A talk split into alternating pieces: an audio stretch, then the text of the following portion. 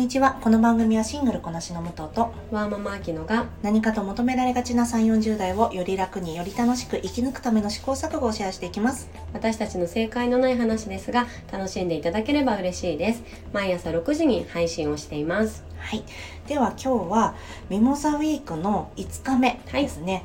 なので今日もあきちゃんからの質問に差し出がましく答えていきたいと思います。よろしくお願いしますお願いします。後半に入って、まあ、武藤にもうねすすでにいろんなお話を聞かせてもらっていて、なんとなくこう感覚っていうのが私の中でもこうストンって落ちてるところがあるんだけど、えー、と今日ぜひお話を聞きたいのが、うん。えーまあ、時代とかそうん。の社会のシステム上で、うん。やっぱり女性があのリーダーになりづらいうん。未だに活躍しづらいっていうのが日本の世の中だと思うんですが、うん。まあ、それはそれ以外にも理由があるのかうんっていうところを聞きたいんですが、うん。これあのなんでかっていうと、うんあのその今までのね話を聞いててあ確かにシステム上、うんあのね。ねしょうがない。はいすいません。今ちょっとあの息子にママと呼ばれてしまいまして 一旦中断をさせてもらいましたが可愛いお声が入っちゃいましたね。失礼しました。再開します、そういう仕組うんみ上っていうのも一つ理解ができたんだけど、あの我々世代が社会に出た時の上司だったり、まあ、うん。先輩、女上司ですね。うんの方たちってなんだかとっても気分にムラがあって、うん。なんかそれを恥ずかしげもなく出す。うんうん。だからその上司が女上司が機嫌悪い日ってもう朝の朝礼でああもうああるじゃん。なんかそういうの、ね伝わあーもう今日一日ダメだねみたいな、あのそういう印象があって、うん。なんか無意識のうちに女性ってやっぱり気分をの、まあ、ムラがあるっていうのと、ホルモンバランス的に、うん。でそれをあの出してしまいがち、うん。でかつあの我々女性ってその共感性が強いから、あの無視すればいいんだけど、うん。なんとなくそこに、おもねっちゃうんだよね。そうそうそうそう、ん。気持ちが引っ張られてしまうっていうのが、あの感じているところだったので、うん。実際どうかなっていうのを今日はなんかお話ししたいなと思ってます。はい。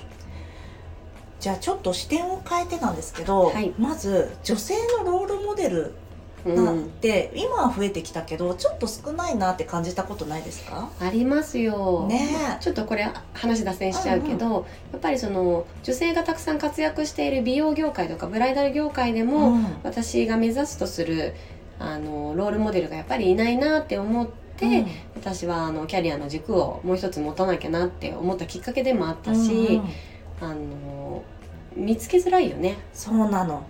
でそれなんでかっていうとやっぱり数が足りてないっていうのがね、うんどうしてもあるんですよね。はい、なのでやっぱり女性のボス感情的っていうのってうん結構ステレオタイプに描かれがちだけど、うん。それぐらいアグレッシブなタイプの女性じゃないと上に行けないっていうのがまず一つある。うん。で数が少ないからそういう人たちが多いよねという一つのステレオタイプになってしまいがち。はい。このマイノリティほどステレオタイプにねはめられやすいんですけどそうだね。そうそうそう。だからそれはね絶対数が少ないからっていうのもあると思うんですよね。うん。そう。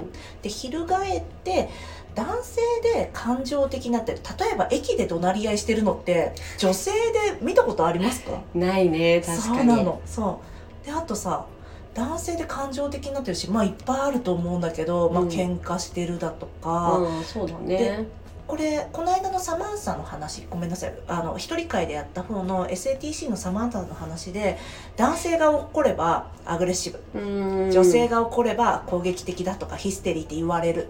っていうセリフがあったんだけどまさに私たちはそれで女性が怒ることに対して何というかより、えージャッジメンタルになってしが、しまいがちっていうのを一個自覚的に持っておいた方がいいなと私は感じてるところなんだよね。過敏になってるかも。そうそうそう。で、まあ、自分もそうしないようにしようって思ってるとかあと同性なんだから優しくしてほしいとか、まあ、もしかしたらあるのかもしれないけどね、うんうん。なので男性で感情的な同士って上司か。今まであきちゃんの中でいたことある？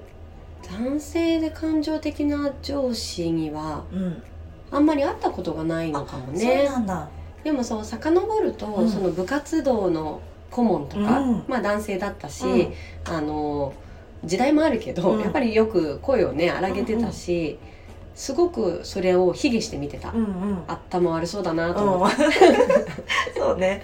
ちなみに私は男性で感情的な上司ねたくさん見てきたので、だから私モデルケースとしてなんだろういるかいないかは大きいかもね、その人の、えー、と持ってしまうイメージとしてね。そうだね、うんなのでこの間スーさんが何かの話の時にこのボンクラな男の上司っていっぱいいると思うんだけど、うん。ボンクラな女の上司っていないじゃんって。そうだね。そう。だからこの今はアファーマティブアクションとか言うとこの男性があ違う女性ができない女性に下駄を履かせることになる。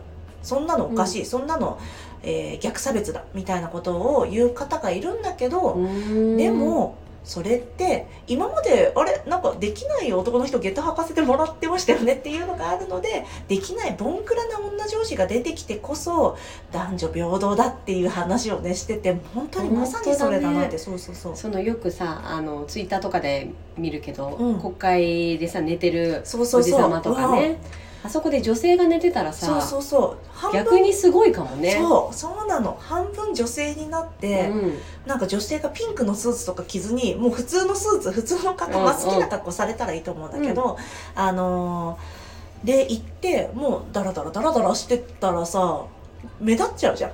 そうね。女性少ないから、うん。でも男性だと少なくないからまあ許されるしいいんでしょうねそうだね。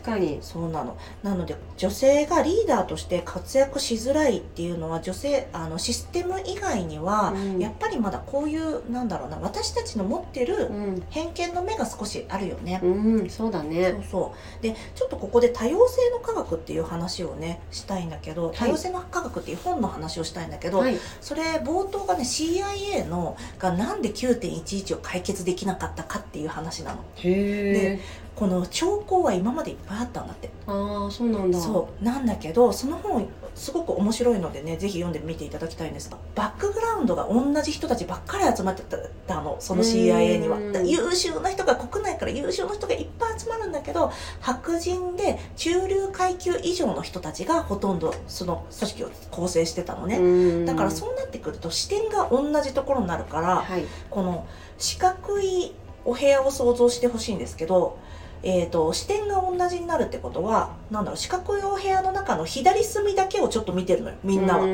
も違う右隅の方になんか解決策があるかもしれない。うん。で真ん中の方にもあるかもしれない。はい。で右下にもあるかもしれない。うん。そういうのを見られたはずだったのに確一的な、えー組織になっちゃうとそういう多様性っていうのがないから結局組織の損失になっちゃうっていうのがあるんだよね。うんその優秀っていうカテゴリーもさ、うん。あくまでもそれはその白人さんの中中流以上の家庭の、うん。の優秀っていうカテゴリーなだけであって、うん。これからはその優秀っていうのも幅広く見ないといけないってことだよね。そう学力だけじゃないってことだよね、うんうん。そう。あと身体的な能力とかもそこにあるんだと思うんだけど、うん。なんで CIA がそうなっちゃったかっていうとこれはどこの組織でもそうなんだけど自分は同じカテゴリーの人に対して安心感を持っちゃうんだよね人間は。自分と違うカテゴリーの人をに対して少し危険視してしまう。それはただの偏見なんだけどだから人間はそれは意思を持って、えー偏見を自分の中でね、えー除外すべきなんだけどね。うん。なのでこの、えー、とどうしても女性のリーダーが少ないっていう数の問題はどうしても引き上げるべき男性い今トップにいる人たちが男性になると同質の人を選びがちだよねっていうのが一つ挙げられると思います。はい。